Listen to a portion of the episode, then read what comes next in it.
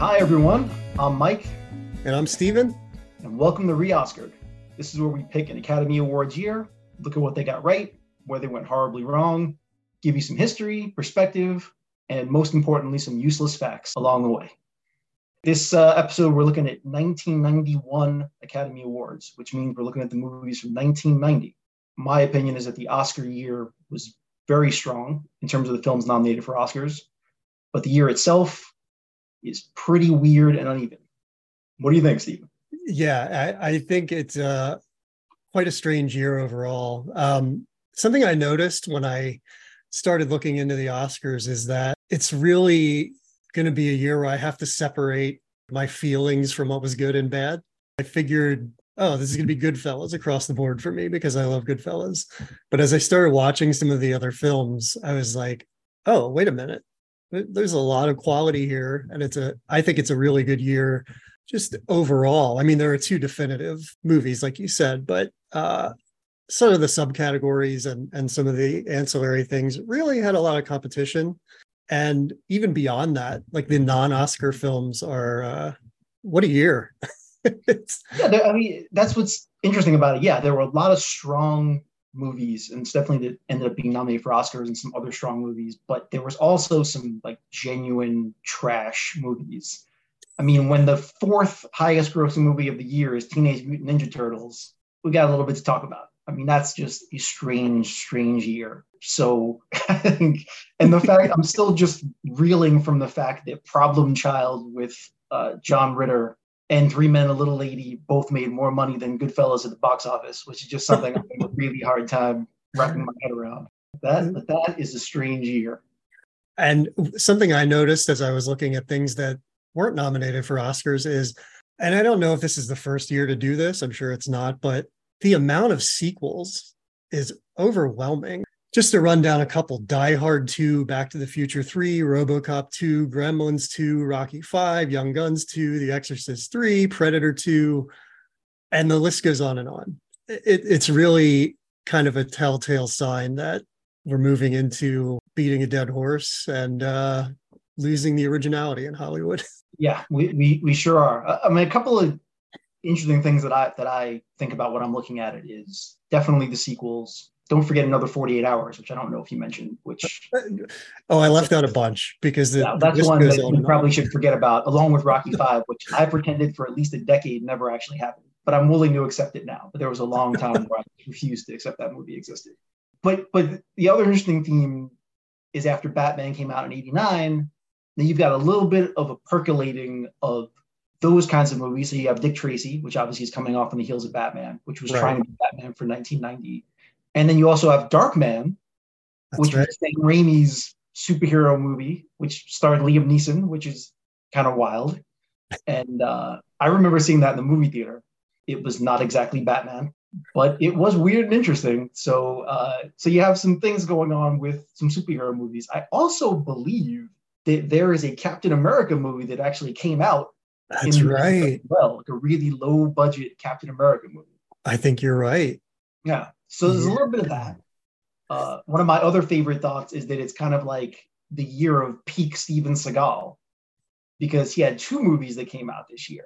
He had Hard to Kill and Marked for Death, which both came out in 1990. So, you know, you're kind of in a peak Seagal moment. And it's also not peak, but sort of on the way down Schwarzenegger, because you have Kindergarten Cop and Total Recall. Predator 2, of course, comes out.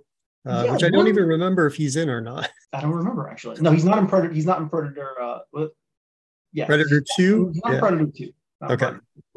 But the interesting thing that I noticed as well is there's a lot of multiple movies. Like, in other words, there's a lot of actors that were in multiple movies as well. Yeah. And as I was looking at that, I'm realizing how many people were in more than one movie. I mean, Kevin Costner was obviously in Dances with Wolves, but he was also in Revenge. Gene Hackman made a couple of movies. Obviously, Steven Seagal made a couple of movies. Tom Cruise, Born on the 4th of July, depending on where you slot that one, and Days of Thunder both came out. So I think that's interesting as well. A lot of people were doing a lot of work.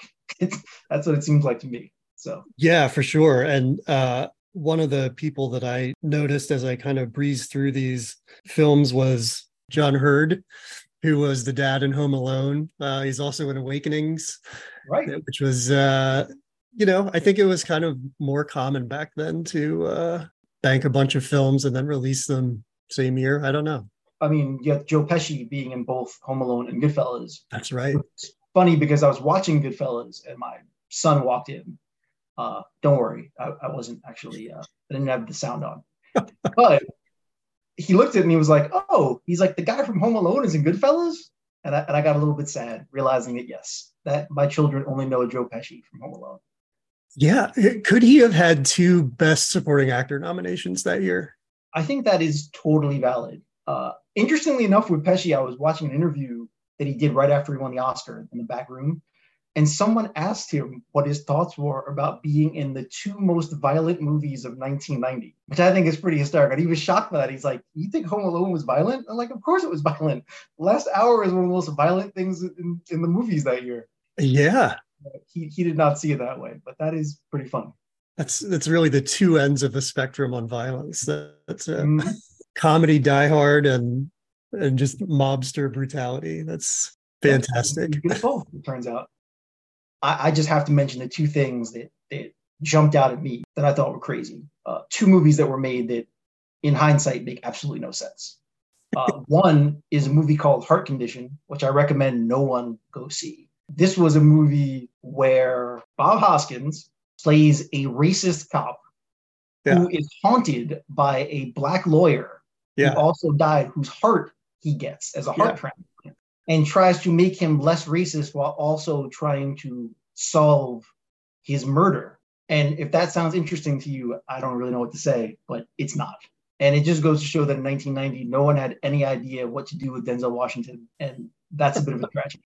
That's, I mean, there are no body parts exchanged, but that's in a way, and without the racism, the premise of Ghost. Yeah. You know what? Which we'll talk about later. Yes, we will. And the other one was a movie called Loose Cannons, which starred Gene Hackman and Dan Aykroyd. Yes. Which is just baffling to me. It's just like, what in the hell is Gene Hackman doing in this movie? Yet there he is. Yeah, I think that's coming off of the 80s trend of buddy cop movies that are just ridiculous with big names in them. Yeah, or we'll call 1990 the year of the paycheck, I guess. Maybe that's it. Yeah, it's and Gene Hackman is living off that Loose Cannons money in Santa Fe right now. I saw pictures of him getting gas in his truck not too long ago. Yes, it is. At the age of 98 or something like that. So Oscars. Maybe we should just jump into the Oscars here. Pretty good year, I think, as far as picks. Yeah, I think they got a lot right in terms of the nominations. Few things here and there, but yeah, these are all quality movies. I mean, having rewatched basically all of them, I find that most of them were pretty high quality movies, or high quality even just in terms of watchability, and they were all pretty good. Yeah, I was really surprised when you picked this year. I thought, boy, I don't know what's what the appeal is here with this year. Maybe it's just a reason to rewatch Goodfellas, but as I dug in, I was pleasantly surprised. There's some really quality stuff, and in places I didn't expect it. So yeah, I don't want to lie to you, though. It certainly was. This is, I think this is the year for me that started my minor obsession with the Academy Awards, because I felt like how things went down. I think it's an interesting year because it's very much a binary year, where there's kind of two big movies, in my opinion. It kind of breaks down either way, and I think people have strong feelings one way or the other about the two movies, of course, meaning Dances with Wolves and Goodfellas. And I've always had strong feelings about it, so I've always thought it's kind of a fascinating year, which we'll get into a little bit later, kind of how I feel about it. I'll say another good thing about this year, I went back and did a little research, is honorary Oscar to Myrna Loy, who is just one of my favorite actresses from... of course, the Thin Man movies with William Powell and so many good things. It was great. I don't know that she had won an Oscar prior to that, so it was great to see her win, even though it was a really awkward presentation at her home. That makes it even better. But yeah, I really recommend people go onto the Oscars website and watch that, because it's very strange. And also recommend that everyone should go back and watch those Thin Man movies, because they are truly great. If you enjoy witty banter and rapid fire dialogue. And it's like, those movies are just perfect. It's oh, yeah. I didn't realize they made a TV show of that until recently. So I might, I think it was short lived, but I think I might try to track it down. Oh, I wasn't aware either. I mean, I'll check that out too. Cool. Yeah. Okay. Unless there's anything else pre-Oscar, let's take a look at the categories. Let's jump in. Where do you want to start? Let's start with Best Supporting Actor. Went to Joe Pesci for Goodfellas, of course. Which you agree with, as I told you, my criteria for Best Supporting Actor is when they are on the screen, do they pull all the focus from everything else? So yeah. You're focusing on them. Yeah. And there's no doubt that Joe Pesci does that. I agree. And, some of the other nominees, Andy Garcia, I think by default, The Godfather 3 should just be avoided altogether, maybe not even considered. But I think it's fascinating that Godfather 3 came out the same year as Goodfellas, because in a way, it's almost a passing of the torch where The Godfather just kind of officially dies and you move on from it, and Goodfellas becomes the new template for what the gangster movie is. Yeah. Which is one of the many reasons that I think it's great. But it's just kind of a very interesting note that those come out at the same time. And you see The Godfather, that whole idea of that kind of mobster movie is just kind of over. And Goodfellas takes over. Which does remind me, and this is off topic, but I have to mention it, that one other gangster movie came out in 1990, which I think is pretty important, which was The King of New York. Mm-hmm. Abel Ferrara. Exactly. Even for which great performance by Christopher Walken. Yeah. But to me, that's the movie that launched 1,000 hip hop songs. I mean, King of New York is like the seminal movie for 90s hip hop. So right. I just think it's a big deal for that. So I feel like it has to be mentioned. Sure. Yeah. I not nominated for any Oscars, I don't think, but definitely worth watching. Yeah. A turning point. 1990 was kind of the turning point for where gangster movies started to go. But Goodfellas to me is just kind of that. Yeah, it really modernized it, I think. Pesci obviously should have won and did win, but a couple other things in the category. Graham Greene, I thought, really good in Dances with Wolves, but Oscar-worthy, probably not. I have some issues with that film winning as many Oscars as it did. And Al Pacino and Dick Tracy, boy, oh boy. This was the beginning where it's like, don't encourage Al Pacino. This was where they started rewarding Al Pacino, and we're 2 steps away from full hoo-ah. Yeah. Al Pacino. And it's like, why did you reward him for this one? You should have just ignored it, and then maybe he would have settled down again. But no. And the 90s was just a straight train towards full hoo-ah. And that's where we ended up. Yeah. You know, it has its charm sometimes. And I have to say that, so I watched Longtime Companion for the first time. Mm-hmm. And it's one of those things that I think just because of where I was at the time that it came out, it never hit my radar. And I think a lot of people really think that Philadelphia is the first movie that really dealt with AIDS. Right. Because it's just in your consciousness. It had 2 big actors in it.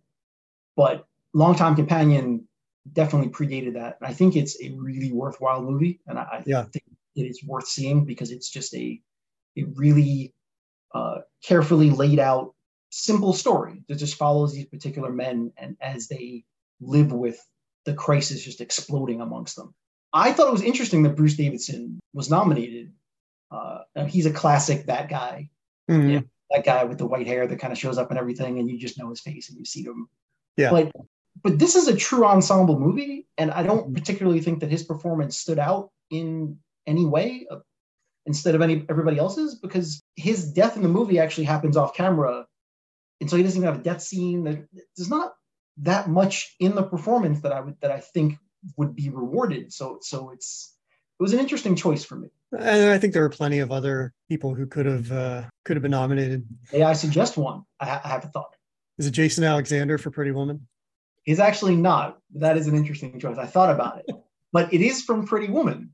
Oh, I think that Hector Elizondo deserves to be recognized because the part he played in Pretty Woman, he ends up playing in Runaway Bride. He ends up playing in The Princess Diaries. He's basically Gary Marshall's go-to fairy godfather. Like, he played that role of the super nice, really helpful, all-around great person that moves the main character ahead. That character does not get enough recognition, and he perfected it. He really did. And Pretty Woman is really where he brings it home. And they're like, I feel like he should have been recognized at least with a nomination for being so good at playing that part. Yeah, I agree. That was a good one. Although Jason Alexander was so slimy that it was pretty amazing. Let's go to Best Supporting Actress. Whoopi Goldberg in Ghost won, which I will say, after rewatching Ghost, very well deserved. I thought she was fantastic. I'm really all about Ghost in this podcast because which is something I never thought I'd say, but after rewatching it, I love it. I love the fact that you've come around to Ghost. I agree with you completely. Let me start off by saying, though, I personally think the Best Supporting Actress is the strongest category in the entirety of the Academy Awards for this year. Yeah. The Best Supporting Actress performances are off the charts good. And I think any one of these people, minus Diane Ladd, which we'll get to in a minute, could have deserved to win. And I think there are a couple of performances that are amazingly not even recognized. But I think that without Whoopi Goldberg, Ghost is a very, very different movie. Absolutely. And possibly not even a good one. So I feel like that's a performance you have to reward because she really makes the movie. Yeah. So you get no argument from me. But I mean, Annette Bening is truly fantastic in The Grifters. And what's interesting is, after watching The Grifters, I watched Postcards from the Edge, mm-hmm. where she has a small scene in that movie.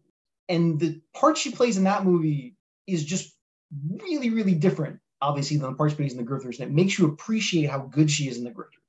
Yeah, because she's using like a played-up voice in The Grifters. Her whole character is different, and when you see her in Postcards from the Edge, it makes you realize how truly great she was in The Grifters.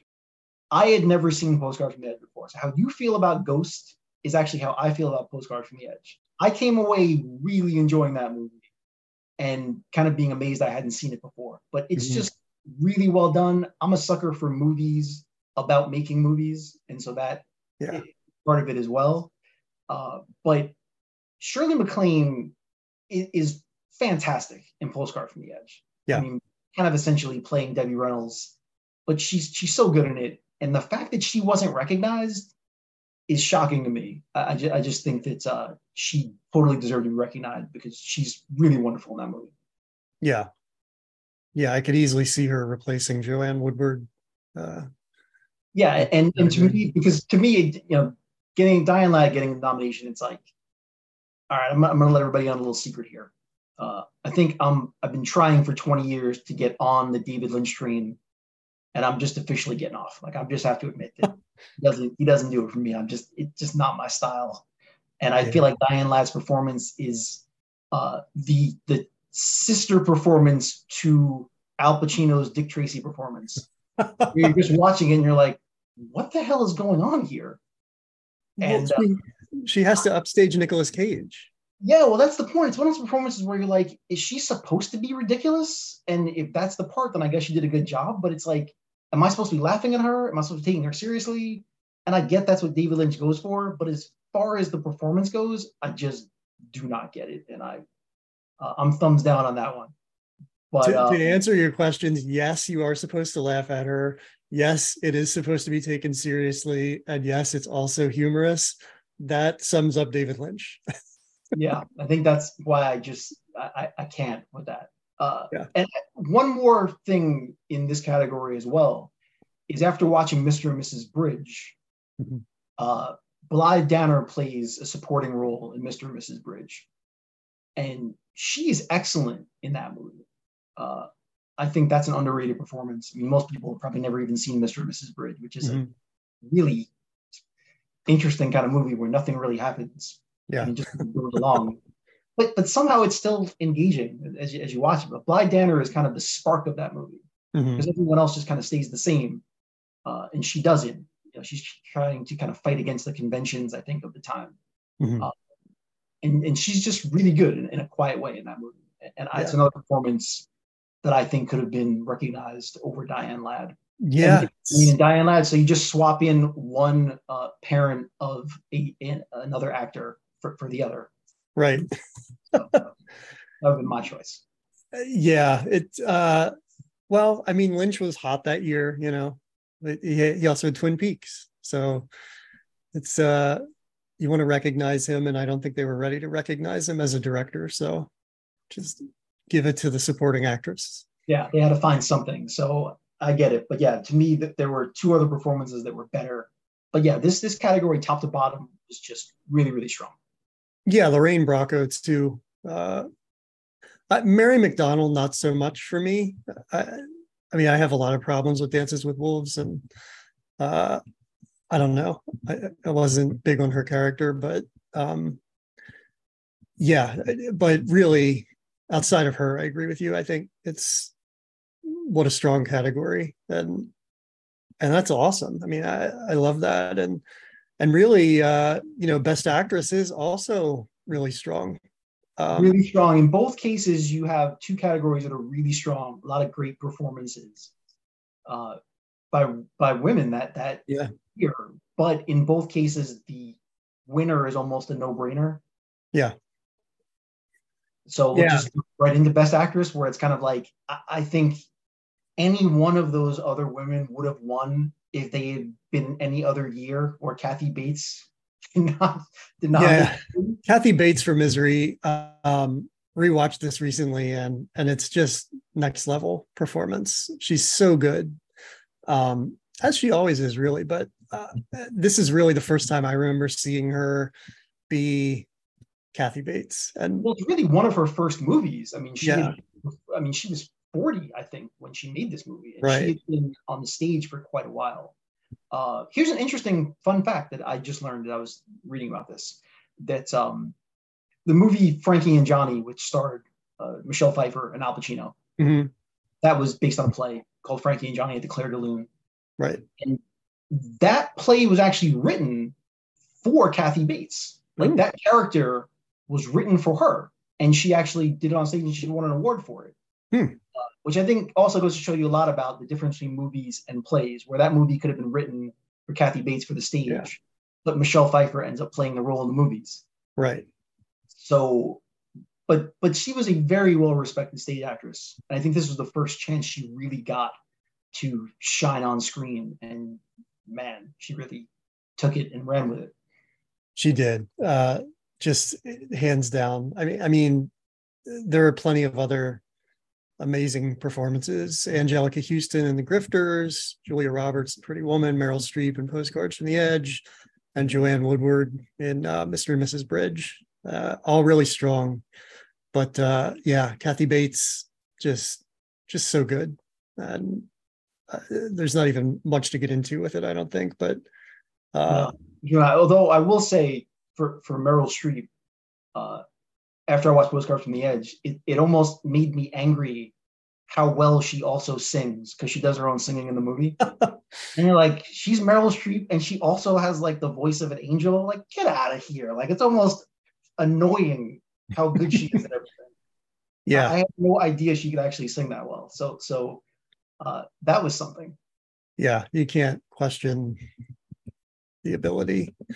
Well, so not much to say on Best Actress. It's we're both in agreement that Kathy Bates wins, so there's not much. Kathy Bates wins 100 times out of 100. She just does that. And that's the thing, when you have a movie where there's very few people and you're in a very small space, mm-hmm.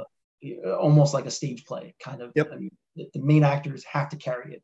And James Combs was good, but I mean, she just completely owns the movie, and she has to carry it essentially, because his role is kind of reacting to her. So yeah, she essentially has to carry the entire movie on her shoulders, and she really does a hell of a job. Yeah, that's the perfect role for James Caan, I think. He seems to always just be reactionary and not... I agree. And James Caan also had a cameo role in Dick Tracy, by the way. That's right. So Al Pacino and James Caan show up in a movie together again. So quite a different movie. Very different. Yeah. All right, Best Actor. We have Jeremy Irons winning for Reversal of Fortune. Pretty good nominees there, but I don't know that I agree with all of them. I was very intrigued by the idea that Gerard Depardieu was nominated, because I couldn't think of many foreign language performances that actually were nominated. Yeah. Best Actor. So that was pretty interesting. Yeah, it's surprising.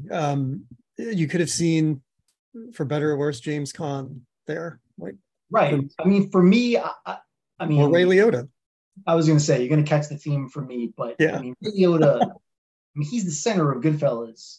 And I mean, it's one of the first major roles he ever had. And he just really carries that movie. Yeah. He's really great in it. I'm actually kind of surprised that he wasn't recognized.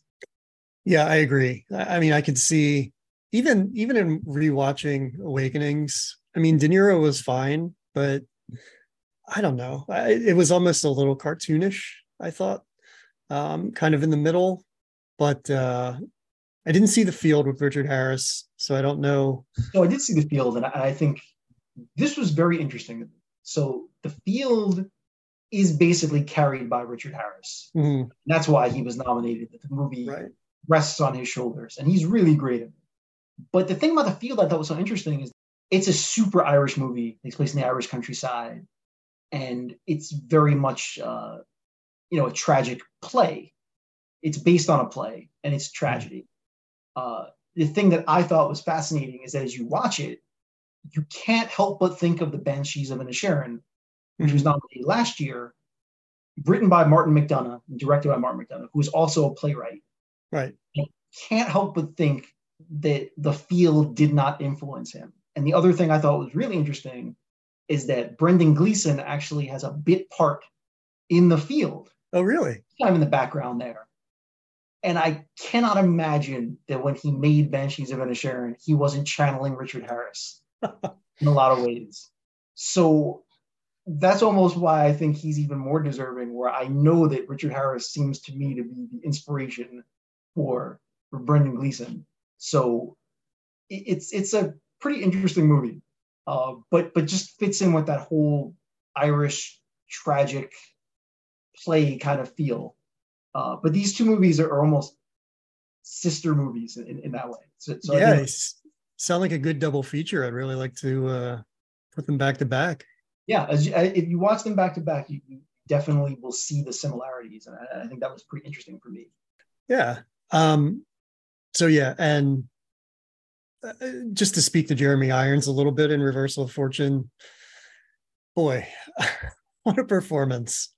I just watched that this morning, and I had planned on just kind of like skimming through it just to get some bits and pieces and watch some clips, but his performance was just so riveting.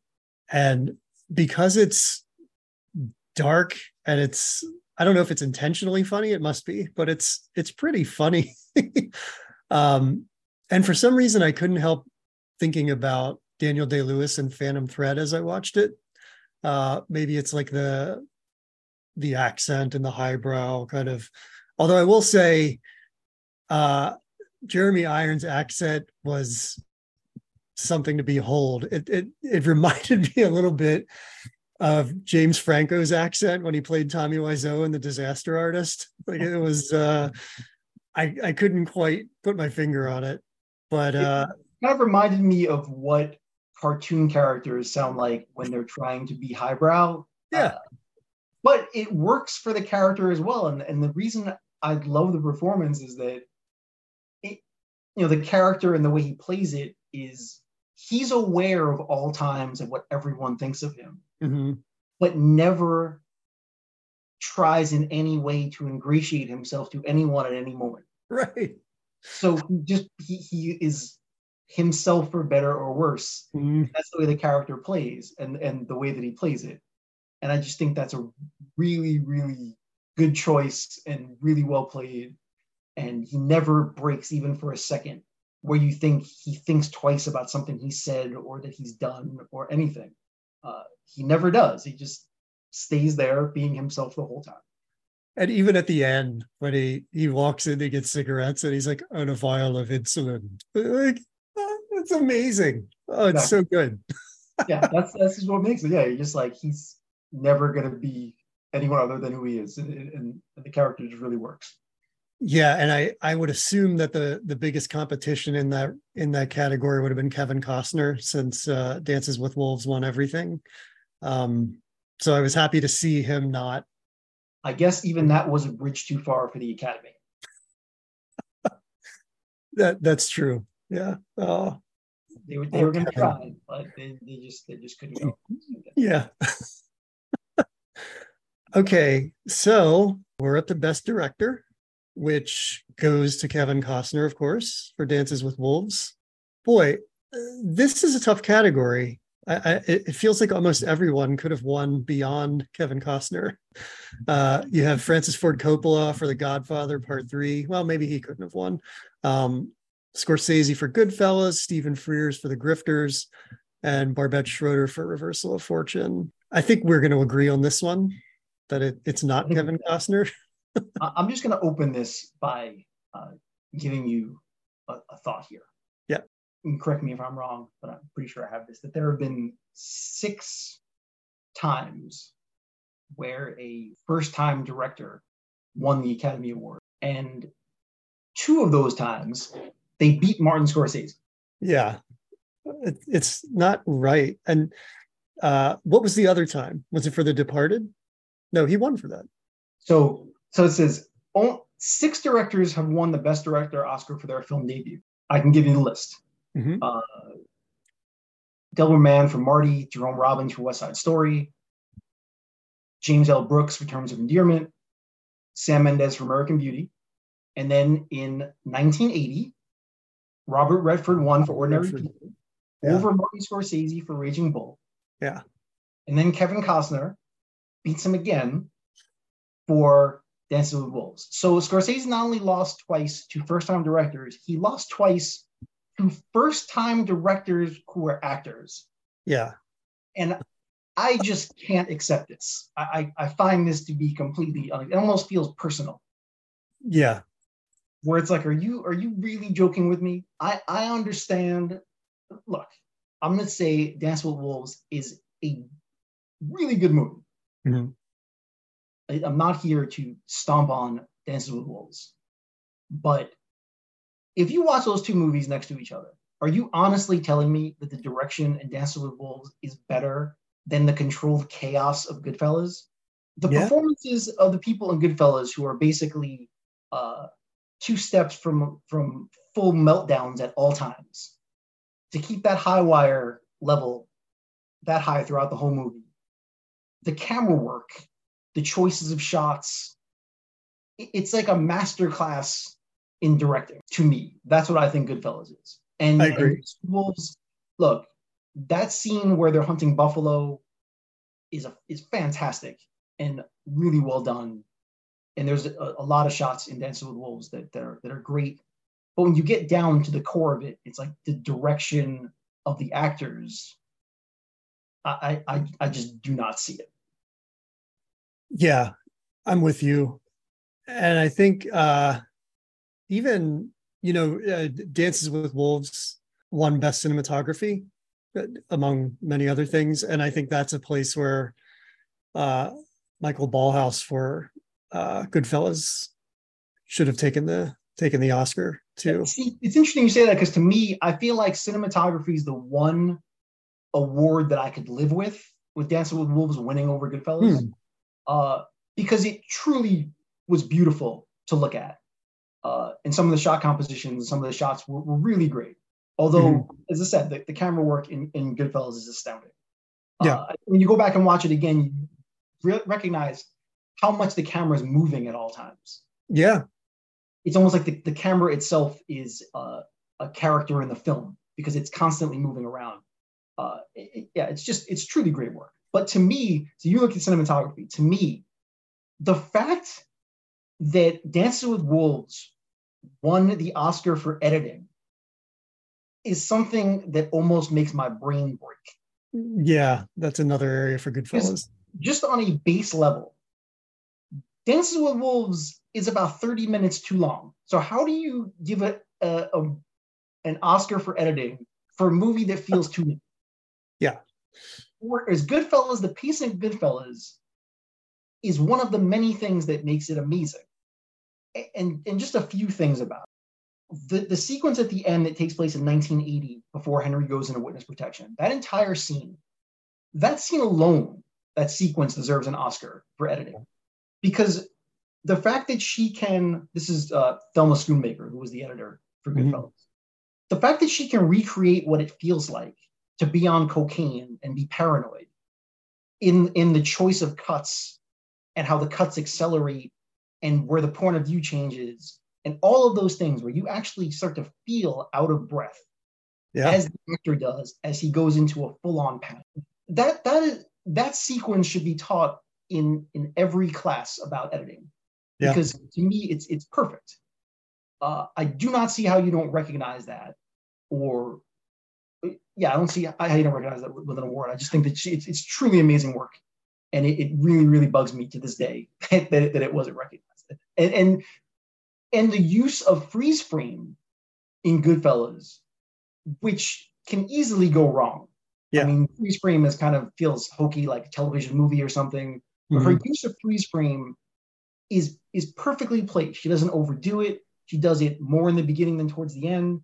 But when it's used very effectively, which helps to highlight the dialogue of the movie. It's really, really good work, I will say again. And I can't for the life of me understand how you would think that Dances with Wolves is a better edited movie than Goodfellas. I mean, you have Thelma Schoonmaker at the height of her powers, as far as I'm concerned. Yeah, I agree. I mean, between the cinematography and editing, and this is exactly why we do this podcast, right? Because there are injustices and we're here to correct them. And I think this is certainly one or two that really, have just been overlooked and unfortunately not given their due. And I think we just did, or you just did. With that being said, then obviously we can talk about Best Picture, and I'm pretty sure you know where I'm going to fall on this. I'm going to guess Goodfellas. Well, so I got a couple of things that I feel like when I think about this. As I said, I think it was a binary year. I think that essentially we were looking at two choices. But I think in a lot of ways, I mentioned that I think how Goodfellas essentially... So what Dances with Wolves gets credit for is they say that it reinvigorated the Western, which I don't think is an incorrect thing to say. I mean, Silverado came out a few years before that, which was a pretty good Western, but the 80s on the whole were not a good year for Westerns.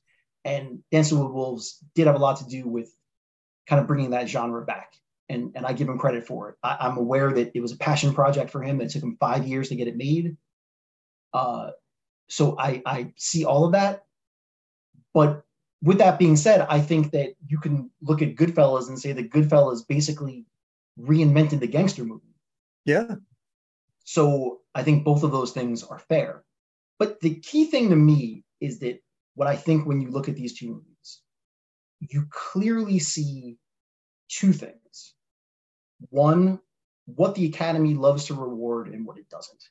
Right. It loves to reward is feel-good movies, even though Dances with Wolves skirts the line, but they like hero movies and they like Oscar bait, lush, epic movies. That's something that the Academy has always loved. Whereas Goodfellas does not fall in that category. I think that they have a hard time rewarding movies about nothing but bad guys. I think that's a hard thing for the Academy to get its head around. I think that's what ends up hurting Goodfellas. But to me, when you really look at it, knowing that it took 5 years for Costner to get Dances with Wolves made, I think that what you're really seeing is a clear line in cinema. That Dances with Wolves, to me, is an 80s movie. I think that what you're looking at is 80s Oscar bait. When you look back at the movies that won Oscars in the 80s, you look at your Chariots of Fire and you look at your Out of Africa, you look at all those movies that kind of won. And this fits in the mold of that. Mm-hmm. Where to me, Goodfellas is the first true movie of the 90s. Goodfellas to me is the introduction of 90s filmmaking. And I think that because of it, you get everything that comes after. You get, I don't think you get Tarantino movies the way that you got them without Goodfellas. I don't think that you get that type of cinema about bad guys that truly flourishes in independent cinema in the 90s. I don't think you see any of that without Goodfellas kind of throwing the flag down and saying, we're no longer in the 80s, we're in a new decade of movie, and this is where we're going. Yeah, and I think too that I think Goodfellas kind of set the tone for filmmaking style too. I mean, you know, the long shot that everybody thinks about, you know, there have been long shots forever, but in the 90s, you know, you see Paul Thomas Anderson using that. You see even in Swingers, they recreate that scene. And then there's the music, like the needle drops over it. I just think even beyond the bad guy getting his due in a film, you get a new filmmaking style for all of these young filmmakers who... Yeah, that's what I agree. So I'm saying he sets the template for what a 90s movie is going to look like in a lot of ways. And I don't think he even gets the credit he deserves for that, in a way, for clearly marking decades. And it's a clear delineation, like it's a clear marker. And I think that the Academy at the time was still stuck in what they believed was an Oscar movie in the 80s and not recognizing that that things were about to change. And as usual, Scorsese's just a little too far ahead and never really gets the credit that he deserves. Yeah, that's what I was going to say. I think even though filmmaking was advancing, the Academy is still the same people who loved Westerns in the 60s, you know? So they're the ones voting on it. And of course, they're going to put Dances with Wolves at the top of the list. I think it's just, Goodfellas is such a dynamic and fresh film that I don't think anybody knew what to do with it. Like, yeah, and I think that the fact that it, up to that point, had more F words than any other movie in history up to that point probably didn't help. But again, it's kind of like, it's not just about movies that make you feel good. It's about movies that literally change cinema. And as you're watching it, you realize that you're seeing something that's totally different. And you see it play out over the next decades of what he was able to do. I just think it's I hesitate to say that anything is a perfect movie. I think Goodfellas is pretty damn close, but I don't think anything is perfection. But the other thing that I always think is, does it pass the, I'm going to date myself here, but I call it the cable test, where if you're sitting on your couch and you're flicking through channels and you stumble onto this movie, will you watch it no matter how many times you have seen it? Yeah. And I have a few movies that fit that category.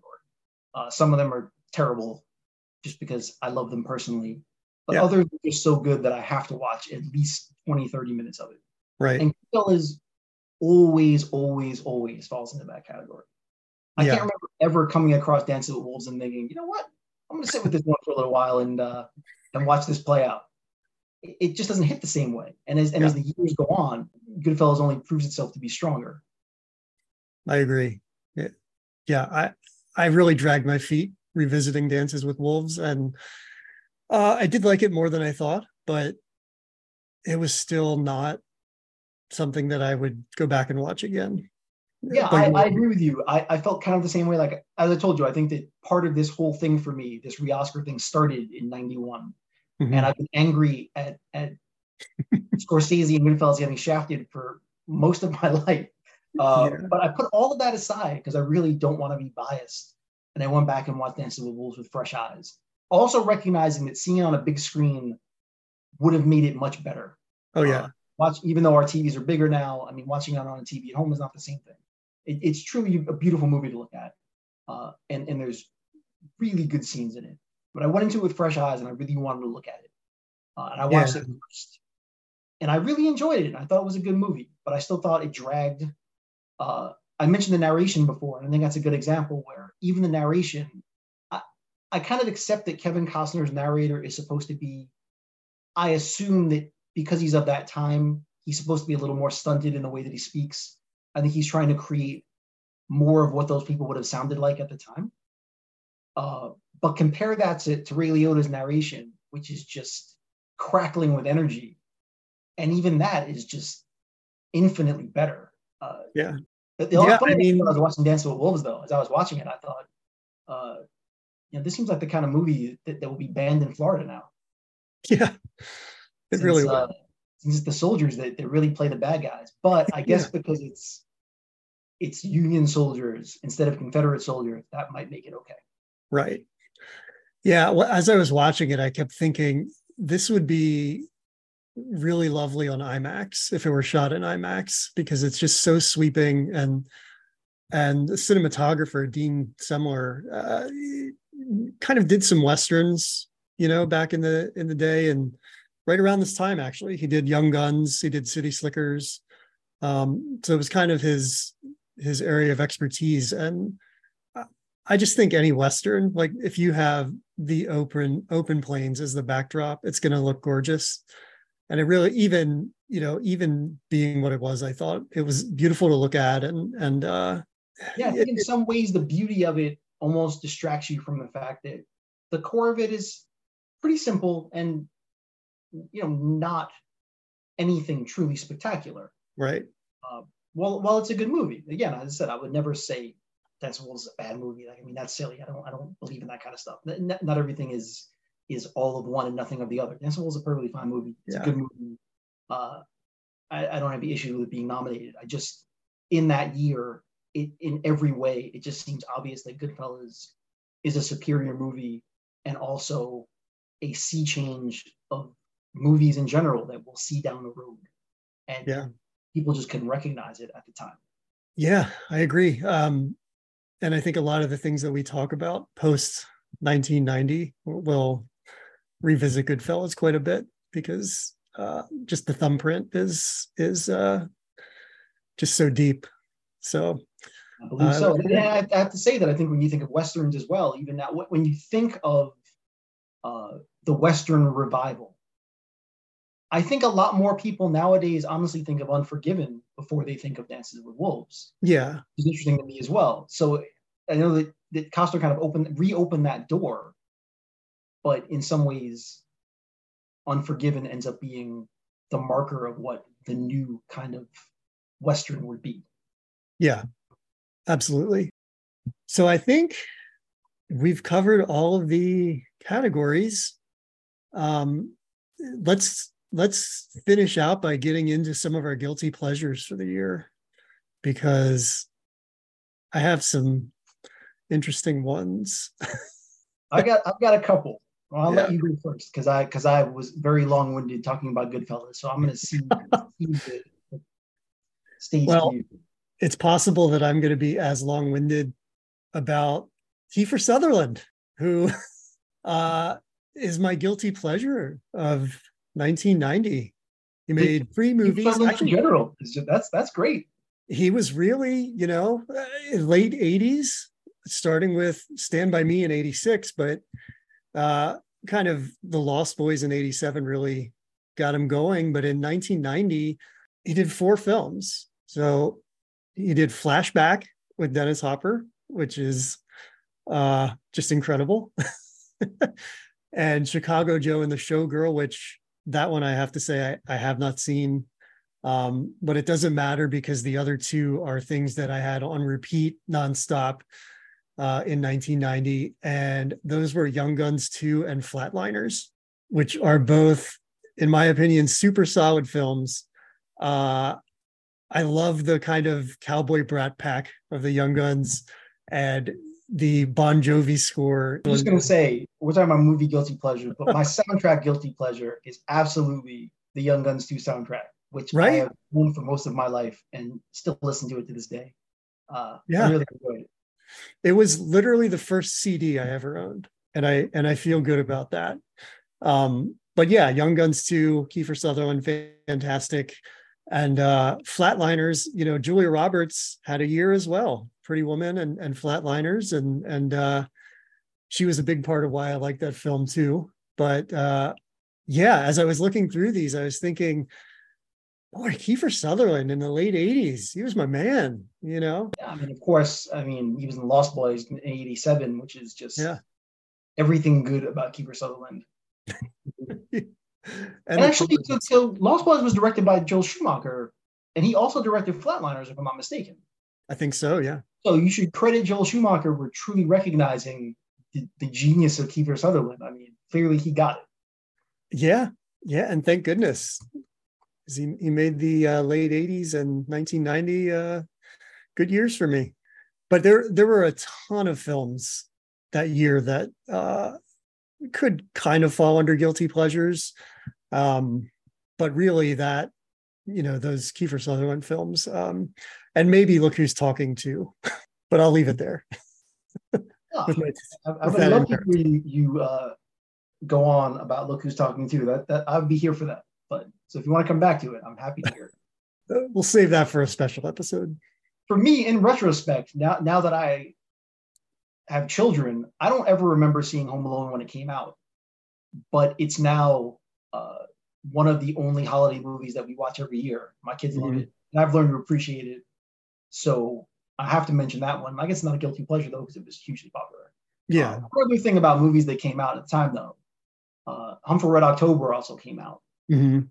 And I just have to make sure that I mention this continues the streak of Sean Connery playing ethnicities of every sort, but never once changing his accent. Never. You won't do it. Yeah. And no one seems to have a problem with it, which is fine. Yeah. Why not? But play Sean Connery.